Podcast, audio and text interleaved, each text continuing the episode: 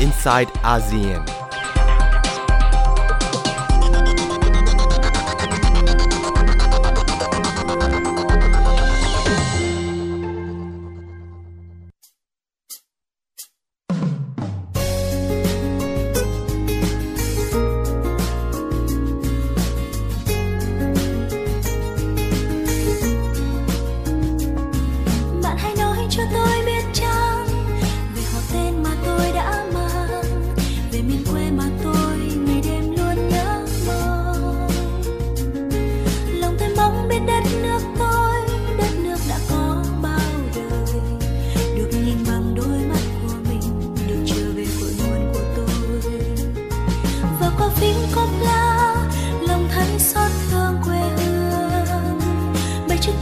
Trên cao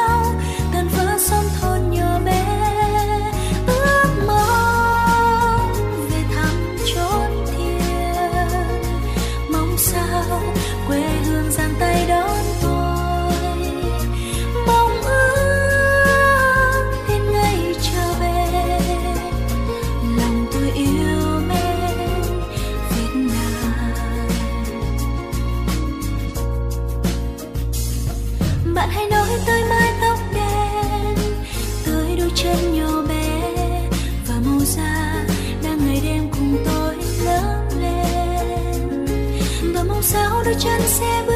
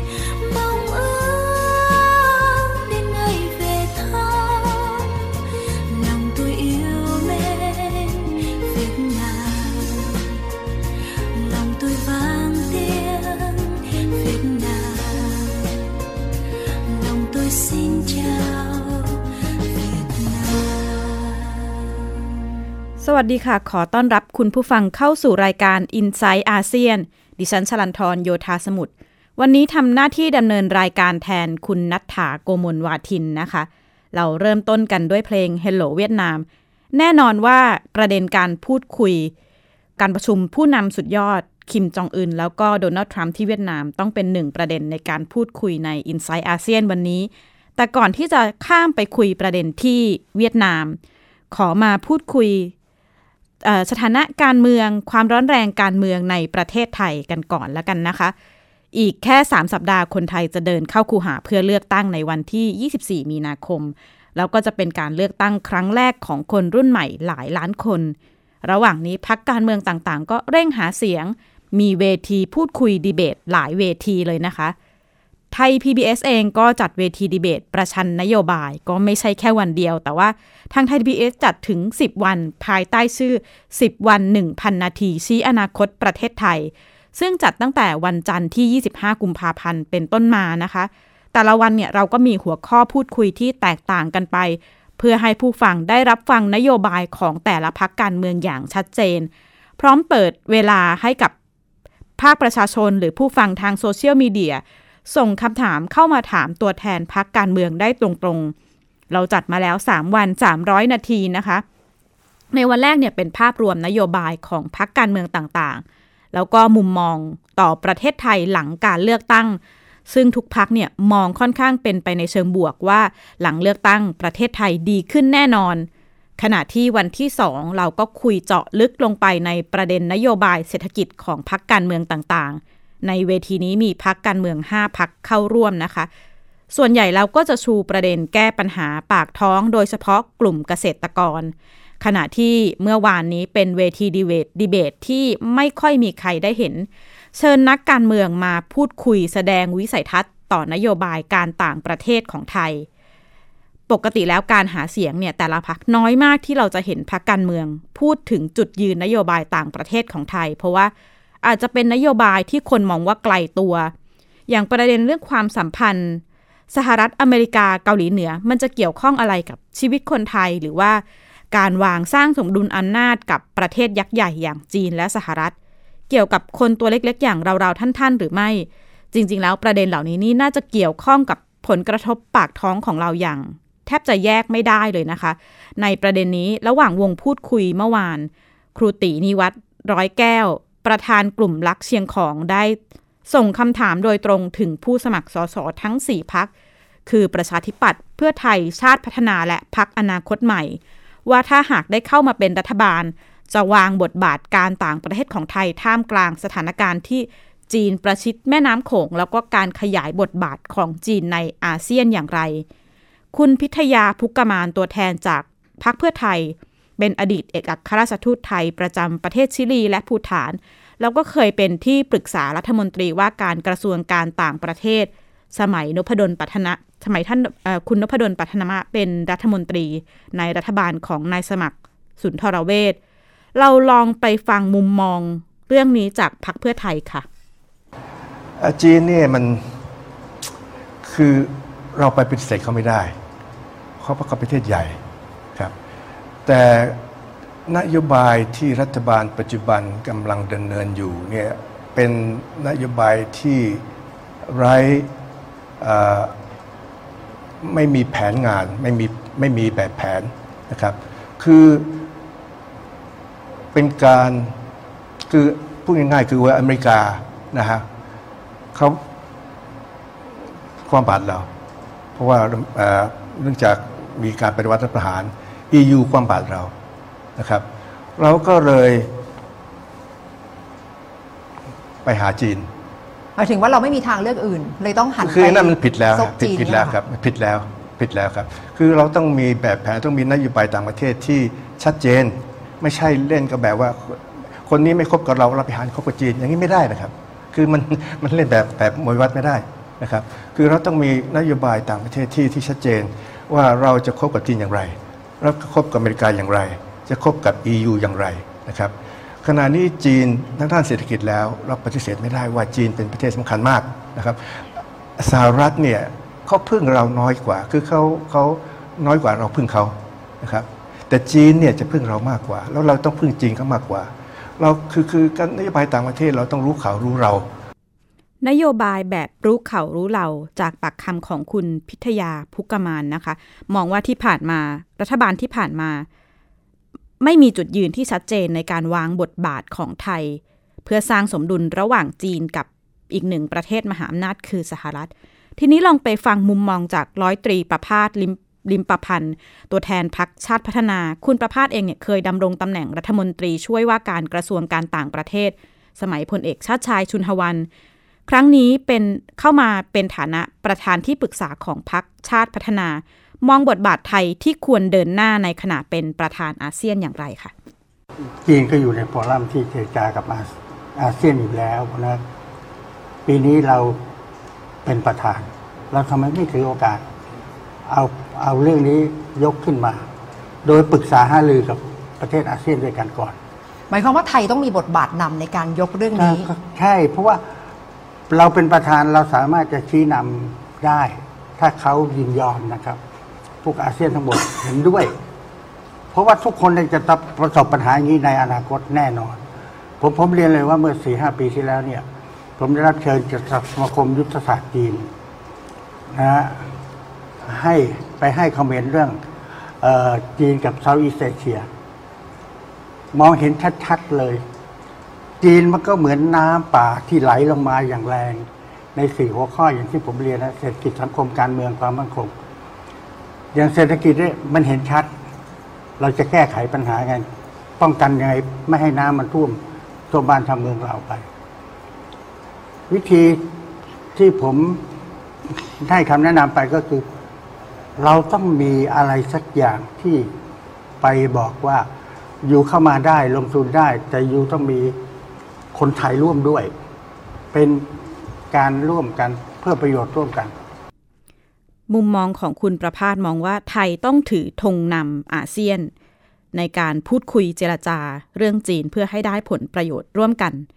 ท่ามกลางผู้เข้าร่วมที่มีที่เรียกได้ว่ามีประสบการณ์ทางการเมือง ทั้งในและต่างประเทศมานานนะคะหนึ่งในผู้เข้าร่วมที่ร่วมพูดคุยกับเราเป็นตัวแทนจากพักอนาคตใหม่ ก็เรียกได้ว่าเป็นมือใหม่ทางการเมือง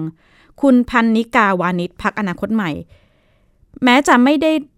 ลงการเมืองมาก่อนนะคะ แต่ก็มีดีกรีปริญญาโทด้านการเมืองระดับโลกจาก London School of Economics and Politics Science จากประเทศอังกฤษ บวกกับการลงพื้นที่ในหลายภาคของประเทศไทยนำเสนอนโยบายด้านการต่างประเทศของพรรคอนาคตใหม่ไว้อย่างน่าสนใจค่ะ ขนถ่ายสินค้านะคะ ถามว่าคนที่ได้ประโยชน์คือใครก็คือ บริษัทใหญ่ ๆ ในจีน ใช่ แต่ 6-70 ล้านคนตลอดแม่น้ำโขงที่อยู่ริมแม่น้ำได้รับความเสียหายมาก เพราะว่าพอระเบิดเกาะแก่นนะคะหนึ่งปลาไม่มีที่วางไข่เพราะว่าปกติมันจะวางไข่ในโพรงหินต่างๆ เหล่านี้ การกระแสกระแสน้ำเปลี่ยนน้ำขึ้นน้ำลงจากเขื่อนเปลี่ยนหมด กระทบไปยันโตนเลสาบที่อยู่ปลายสุดของน้ำในกัมพูชา ตอนนี้แทบจะไม่มีปลาแล้วนะคะ น้ำขึ้นน้ำลงไม่ตกไม่ต้องตามฤดูกาลถามว่าเราทำยังไง แน่นอนเรื่องนี้ต้องเจรจาโดยใช้อาเซียนประเทศหนึ่งประเทศใดไม่ได้ แล้วก็แน่นอนอย่างที่คุณเทพชัยบอกถูกต้อง อาเซียนเองแบ่งเป็นฝ่ายเป็นฝักเหมือนกัน นะคะเพราะฉะนั้นอาเซียนต้องมองเห็นประโยชน์ร่วมกันตรงนี้ แต่มากไปกว่าการเจรจาบนโต๊ะอาเซียนไม่ใช่แค่ผู้นำประเทศอาเซียนอย่างเดียว ภาคประชาสังคมต่อสู้ในเรื่องนี้มาครับเป็น 10 10 ปี คนที่ต่อสู้เรื่องแม่น้ำโขงเนี่ยนะคะ NGO ทั้งระดับระหว่างประเทศ แล้วก็ท้องถิ่นสู้เรื่องนี้มามากทำให้เสียงเหล่านี้มีความหมายมากขึ้น เวลาตั้งโต๊ะเจรจากันอย่ามีแต่ผู้นำประเทศ มีกลุ่มคนเหล่านี้อยู่การตั้งโต๊ะเจรจาในระดับอาเซียนที่ไม่ควรมีเฉพาะผู้นำประเทศ แต่ควรมี ผู้ได้รับผลกระทบ NGO เข้าร่วมในวงเสวนา ก็เป็นแนวทางนโยบายทางการเมืองที่น่าสนใจนะคะ แล้วก็คุณพนิกาย้ำหลายครั้งในวงประชุมถึงความสัมพันธ์ทางการทูตบนแนวทางประชาธิปไตย ที่เธอมองว่าน่าจะได้รับการสนับสนุน ได้รับเสียงสนับสนุนยอมรับจากต่างประเทศมากกว่าที่เป็นอยู่ในขณะนี้ ขณะที่ผู้แทนจากพรรคประชาธิปัตย์คุณเกียรติสิทธีอมรที่ปรึกษาหัวหน้าพรรคประชาธิปัตย์ เป็นคนหนึ่งที่คร่ำวอดในวงการต่างประเทศ เป็นอดีตประธานคณะกรรมการบริหารหอการค้านานาชาติแห่งประเทศไทย แล้วก็มีส่วนในการเจรจานโยบายต่างประเทศไทย ในฐานะที่ปรึกษานายกรัฐมนตรีสมัยนายชวนหลีกภัย อีกทั้งมีบทบาททางการเมืองระหว่างประเทศในหลาย ๆ เรื่องนะคะ ลองไปฟังมุมมองของคุณเกียรติต่อนโยบายการต่างประเทศของพรรคประชาธิปัตย์ค่ะ แต่นี่มันมีมิติมากกว่าเรื่องเศรษฐกิจเรื่องการค้าและเรื่องครองไทยหรือไม่คุณหรือไม่คุณเนี่ย เอ่อก่อนจะไปถึงคลองไทยนิดหนึ่งได้ไหมครับ เรื่อง Belt and Road ของครับจีนนิดเดียวฮะเอ่อปีนี้เป็นปีทองครับเป็นโอกาสที่ประเทศไทยจะเป็นแชร์ เป็นประธานของอาเซียนนะครับ สิ่งหนึ่งที่เราเราจะมองโครงการเนี้ยว่าเป็นโครงการจีนไปผลักดันทั่วไป แต่ต้องไม่ลืมนะครับ มัน 65 ประเทศนะครับสามทวีปนะครับ ใช้เงินลงทุน 5 ล้านล้านนะครับ AIIB มีประมาณ 3 0 0แสนล้านเท่านั้นเองนะครับ เพราะฉะนั้นไอ้แผนเนี้ยมันเป็นแผนใหญ่มาก แล้วเกี่ยวข้องกับประเทศอย่างหลายประเทศทั่วโลก เราเองในฐานะพรรคประชาธิปัตย์นะครับ เคยบอกกับประเทศจีน ในเวทีสาธารณะเลยครับ บอกว่าเราอยากเห็นโครงการเนี้ยเป็นโครงการที่เป็นข้อตกลงระดับพหุภาคีอืมอืมไม่ใช่เป็นโครงการของจีน ไปมอบให้ประเทศในภูมิภาค ก็ฟังจีน ฟังไหมเข้าใจครับ ครับแต่ ชัดเจนนะครับ แต่หลังจากนั้นเสียงอ่อนลงไปเยอะนะครับ ในเรื่องการจะผลักดันฝ่ายเดียวครับ นะครับเอ่อเพราะฉะนั้นประเทศไทยเป็นประธานอาเซียน ครั้งนี้สามารถนำเรื่องนี้ฮะเป็นวาระที่สำคัญที่สุด และผมเชื่อว่าทุกประเทศในอาเซียนครับ เห็นตรงกันหมดนะครับ และมีความกังวลตรงกันหมด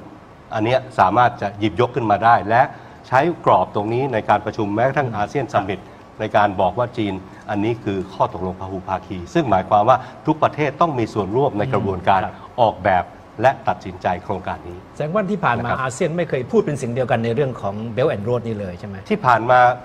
เขาจีนเขาใช้วิธีเจอทีละคนแยกนะคุยเจอทีละคนเออยังไม่เคยเจอในสห้ไตองล์เดียวจีกันนมันะฮะง่ายกว่าไงแต่ตรงนี้มันเป็นโอกาสที่จะเจอในห้องเดียวกัน แสดงว่ามากไทยต้องล็อบบี้อย่างหนักเลยไหมคะเพื่อให้เสียงทุกเสียงในอาเซียนเนี่ยส่งเสียงเหมือนกัน เรื่องนี้ล็อบบี้ไม่ยากครับ เชิงรุกไม่ยากนะครับ เพราะว่ามันเห็นอยู่แล้วความกังวลตรงกันหมดครับนะฮะครับเท่าที่เห็นนะฮะความกังวลตรงกันหมด แต่มันอาจจะมีบางประเทศที่เกรงใจจีนมากกว่าอืมหรือน้อยกว่า อันนั้นผลจะออกมาด้วยการแสดงอากับกิริยาและถ้อยคครับำแต่ผมเชื่อว่าเรื่องนี้เราสามารถจะผลักดันได้ความจริงนะบ Belt and Road เนี่ยมันก็ถูกเชื่อมโยงกับเรื่องของไอ้โครงการคลองไทยด้วยนะเป็นส่วนหนึ่งใช่ไหมครับคลองไทยเป็นส่วนหนึ่งที่ขีดเส้นผ่านมาด้วยครับนะครับ นอกจาก ประเด็นเรื่องบทบาทไทยในฐานะประธานอาเซียน แล้วก็ท่าทีของอาเซียนที่จะสร้างสมดุลกับจีนในวงดีเบตนี้นะคะ ก็ยังได้พูดคุยถึงประเด็นการต่างประเทศที่กระทบคนในท้องถิ่น เช่น การระเบิดเกาะแก่งในแม่น้ำโขงโยงไปถึงคำถามใหญ่ ๆ อย่างการขุดคลองไทยหรือขอกคอดกระหากท่านผู้ฟังสนใจ สามารถรับชมรับฟังย้อนหลังได้ที่ Facebook แล้วก็ YouTube ของไทย PBS นะคะ นอกจากนี้วงดีเบต 10 วัน 1,000 นาทีของไทยไทย PBS จะยังจัดต่อเนื่องไปจนถึงวันที่ 8 มีนาคม ก็จะเป็นยกเว้นวันเสาร์อาทิตย์นะคะสำหรับวันนี้ประเด็นร้อนที่หลายท่านอาจจะอยากทราบ คือการประชันนโยบายพัก ต่อทิศทางการปฏิรูปกองทัพ ปฏิรูปตำรวจ ปัญหาความมั่นคง 3 จังหวัดชายแดนใต้ค่ะ จากสถานการณ์ในไทยขอข้ามไปประเทศเพื่อนบ้านอย่างเวียดนาม ซึ่งขณะนี้เป็นเจ้าภาพต้อนรับสองผู้นำสหรัฐและเกาหลีเหนือ วันนี้เป็นวันที่สองแล้วก็เป็นวันสุดท้ายของการประชุมสุดยอดผู้นำเกาหลีเหนือสหรัฐอเมริกา ที่กรุงฮานอยประเทศเวียดนาม วันนี้มีการคาดเดาถึงผลการประชุมว่า จะมีความคืบหน้าที่เป็นรูปธรรมมากกว่าการประชุมครั้งแรกในที่สิงคโปร์เมื่อ 8 เดือนก่อนหน้านี้นะคะ การประชุมเริ่มต้นไปแล้วเมื่อเวลา 10 นาฬิกาของวันนี้ที่โรงแรม Sofitel Regent Metropole โดยผู้นำสหรัฐและเกาหลีเหนือ ได้หารือแบบ 2 ต่อ 2 ประมาณ 45 นาที ตามด้วยการประชุมแบบเต็มคณะ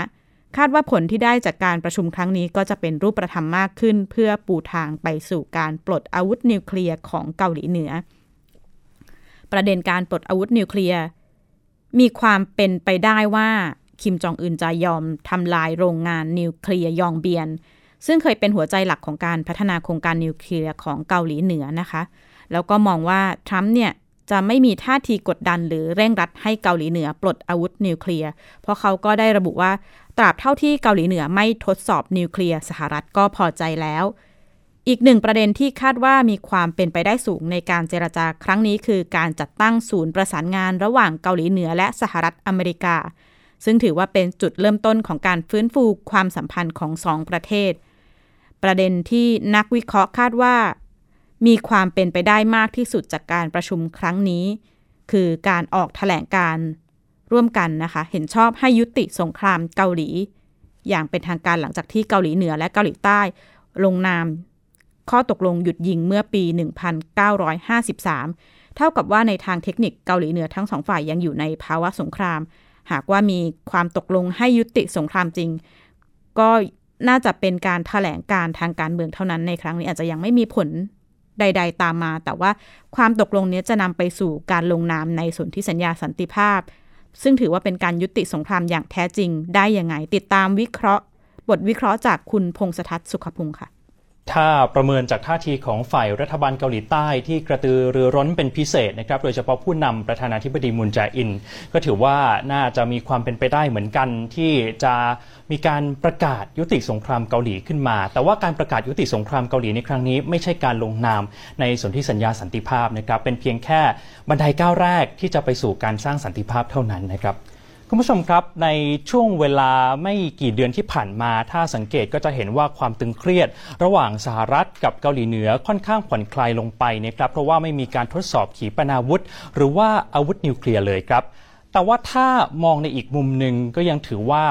ความก้าวหน้าความคืบหน้าจากการประชุมครั้งก่อนที่สิงคโปร์เมื่อเดือนมิถุนายนปีที่แล้ว ยังไม่มีอะไรเป็นชิ้นเป็นอันที่จับต้องได้นะครับ โดยเฉพาะเรื่องของการปลดอาวุธนิวเคลียร์ บนคาบสมุทรเกาหลี รวมไปถึงอนาคตของสงครามเกาหลีด้วยว่าจะเป็นยังไงต่อไป เพราะฉะนั้นประเด็นเรื่องของการยุติสงครามเกาหลีเนี่ยแหละครับ ถือว่าเป็นประเด็นที่หลาย ๆ ฝ่าย จับตามองในการประชุมครั้งนี้ที่กรุงฮานอยของเวียดนามนะครับหลังจากมีความเป็นไปได้สูงมากทีเดียวที่ผู้นำสหรัฐ และผู้นำเกาหลีเหนือ น่าจะประกาศยุติสงครามร่วมกันในการประชุมครั้งนี้ หลังจากที่ทั้งสองประเทศเคยลงนามในข้อตกลงหยุดยิงมาแล้วเมื่อปี 1953 หรือเมื่อ 60 กว่าปีที่แล้วนะครับ แต่ว่าก่อนอื่น อยากชวนคุณผู้ชมไปดูสาเหตุ ต้นสายปลายเหตุ ที่ทำให้คาบสมุทรเกาหลีนั้นต้องแบ่งออกเป็นเกาหลีเหนือและเกาหลีใต้กันก่อนครับสงครามเย็นเปิดฉากขึ้นหลังจากสงครามโลกครั้งที่2ยุติลง คาบสมุทรเกาหลีถูกแบ่งด้วยเส้นขนานที่ 38 องศา อดีตสหภาพโซเวียตหนุนหลังฝ่ายเหนือ ส่วนสหรัฐหนุนหลังฝ่ายใต้ ในปี 1948 ทั้งสองฝั่งเริ่มเป็นที่รู้จักอย่างเป็นทางการ ในชื่อสาธารณรัฐประชาธิปไตยประชาชนเกาหลี หรือเกาหลีเหนือ และสาธารณรัฐเกาหลีหรือเกาหลีใต้ สงครามเกาหลีเปิดฉากขึ้นเมื่อวันที่ 25 มิถุนายน ปี 1950 เมื่อกองทัพเกาหลีเหนือบุกยึดกรุงโซลของเกาหลีใต้ได้ในเวลาไม่กี่วัน แล้วรุกคืบไปจนสุดคาบสมุทรเกาหลี ขณะที่พันธมิตรสหประชาชาติที่นำโดยกองทัพสหรัฐ เข้ารุกไล่กองทัพเกาหลีเหนือให้ถอยร่นขึ้นไปจนถึงพรมแดนจีนเกาหลี ส่งผลให้กองทัพจีนข้ามพรมแดนเข้ามาช่วยเกาหลีเหนือตีโต้กลับไป การรบของทั้งสองฝ่ายยืดเยื้อจนเดือนพฤษภาคมปี 1951 ทั้งสองฝ่ายจึงได้กำหนดเส้นแบ่งเขตแดนเอาไว้ตรงเส้นขนานที่ 38 องศา ในเดือนกรกฎาคมปี 1953 เกาหลีเหนือลงนามในข้อตกลงหยุดยิงกับสหรัฐทำให้การสู้รบสิ้นสุดลง มีการประเมินกันว่าความขัดแย้งที่เกิดขึ้นทำให้มีผู้เสียชีวิตและสูญหายตั้งแต่ 2 ล้านถึง 4 ล้านคน ปัจจุบันยังไม่มีการลงนามสนธิสัญญาสันติภาพบนคาบสมุทรเกาหลีอย่างเป็นทางการทำให้ทั้งสองเกาหลียังคงอยู่ในสถานะประเทศคู่สงคราม ถ้าหากว่ามีการประกาศยุติสงครามเกาหลีขึ้นมาจริง ๆ นี่จะถือว่าเป็นจุดเริ่มต้นของการยุติความขัดแย้งนะครับทำไมผมถึงบอกว่าเป็นจุดเริ่มต้น เพราะว่าการยุติความขัดแย้งอย่างถาวร นั่นก็คือการลงนามในสนธิสัญญาสันติภาพ ถ้าคุณผู้ชมดูภาพนี้ไปพร้อม ๆ กันก็จะเห็นว่ากว่าที่จะไปถึงขั้นลงนามในสนธิสัญญาสันติภาพก็จะต้องผ่านการเจรจาของ 4 ประเทศที่เกี่ยวข้องกับสงครามเกาหลีโดยตรงนะครับ ไม่ว่าจะเป็นเกาหลีเหนือ เกาหลีใต้สหรัฐ หรือว่าจีนก่อนครับ และแน่นอนครับว่าการทำสนธิสัญญาสันติภาพของทั้ง 4 ประเทศ ไม่ใช่กระบวนการที่จะเกิดขึ้นโดยใช้เวลาแค่วันหรือว่า 2 วันเท่านั้นนะครับ เพราะว่าทั้ง 4 ประเทศจะต้องมาต่อรองแบ่งสรรปันส่วนผลประโยชน์จนเป็นที่น่าพอใจก่อน ดีไม่ดีอาจจะมีการวางเงื่อนไขอื่น ๆ เพื่อกดดันให้เกาหลีเหนือ ปลดอาวุธนิวเคลียร์เพิ่มเติม เรื่องนี้ก็เป็นไปได้ครับ ตรงนี้หลาย ๆ คนอาจจะสงสัยนะครับว่าการยุติสงครามเกาหลี จะมีผลดีและผลเสียอย่างไรบ้างวันนี้ผมรวบรวมมาให้คุณผู้ชมได้ดูไปพร้อม ๆ กันนะครับ มาดูที่ผลดีกันก่อนครับ อย่างแรกเลยก็คือเกาหลีเหนือเนี่ยก็น่าจะเดินหน้าปลดอาวุธนิวเคลียร์หรือว่าอาวุธที่มีอนุภาพทำลายล้างสูงอย่างจริงจังเพราะว่ามองแล้วว่าสหรัฐนั้นไม่ใช่ศัตรูคู่อาฆาตเหมือนเมื่อก่อนอีกแล้วนะครับแต่ว่าผลเสียที่มีการประเมินเอาไว้นั่นก็คือเกาหลีเหนืออาจจะใช้เรื่องของการยุติสงครามเกาหลีเป็นข้ออ้าง ให้สหรัฐนั้นถอนทหารประมาณ 28,500 นายออกจากเกาหลีใต้ ส่วนเรื่องของการปลดอาวุธนิวเคลียร์ก็ยังไม่ยอมทำอะไรสักทีนะครับ เรื่องนี้สร้างความกังวลใจให้แก่หลาย ๆ ฝ่ายในสหรัฐเป็นอย่างมาก ไม่ว่าจะเป็นผู้เชี่ยวชาญเรื่องของเกาหลีเหนือ รวมไปถึงหน่วยข่าวกรองด้วยที่มีเสียงสะท้อนออกมา ว่าจริง ๆ แล้วภัยคุกคามจากเกาหลีเหนือยังไม่ลดน้อยถอยลงไป นับตั้งแต่การประชุมครั้งแรกเมื่อเดือนมิถุนายนปีที่แล้วนะครับคุณพรวดีคุณวราวิทย์ ทีนี้ต้องมาดูกันแหละครับว่าจะมีการยุติสงครามเกิดขึ้นจริง ๆ ในการประชุมครั้งนี้หรือเปล่า และสิ่งที่น่าสนใจมากไปกว่านั้น ก็คือถ้ามีการยุติสงครามจริง ๆ แล้วทั้ง 4 ประเทศจะสร้างสันติภาพร่วมกันยังไงในเวลาที่การปลดอาวุธนิวเคลียร์ก็ยังคลุมเครือไม่ชัดเจนแบบนี้นะครับ การประชุมสุดยอดสองผู้นำเกาหลีเหนือ แล้วก็สหรัฐที่เวียดนามครั้งนี้นะคะ เวียดนามเองต้องปรับปรุงด้านระบบการคมนาคมขนส่งฟ a ซิลิตี้ต่างๆ รวมถึงเพิ่มระบบความปลอดภัยที่สูงมากขึ้นกว่าปกติ ตั้งแต่วันแรกที่คิมจองอึนเดินทางถึงเวียดนามด้วยรถไฟสถานีโด่งดัง แล้วก็เดินทางด้วย รถยนต์ต่อเข้ามาสู่เมืองฮานอยมีการปิดถนนยาวตลอด 170 กิโลเมตรนะคะ รวมถึงพื้นที่ร้านค้าต่างๆ ใกล้บริเวณที่ประชุม ก็ถูกทางการเวียดนามสั่งปิดเป็นการชั่วคราว ก็ค่อนข้างส่งผลกระทบต่อชาวเวียดนามพอสมควร แต่ว่าเสียงสะท้อนส่วนใหญ่ ชาวเวียดนามก็รู้สึกว่าภูมิใจที่ประเทศตัวเองได้มีส่วนในการจัดเป็นเจ้าเจ้าเป็นการจัดประชุมครั้งสำคัญของโลกในครั้งนี้นะคะ แล้วก็นี่คือทั้งหมดของ i n s i ซต์อาเซียนวันนี้ พบกันใหม่วันพฤหัสบดีหน้าดิฉันชลันทรโยธาสมุทรขอลาคุณผู้ฟังไปก่อน สวัสดีค่ะ ติดตามรับฟังรายการย้อนหลังได้ที่ เว็บไซต์และแอปพลิเคชันไทย PBS Radio ไทย PBS Radio วิทยุข่าวสารสาระ เพื่อสาธารณะและสังคม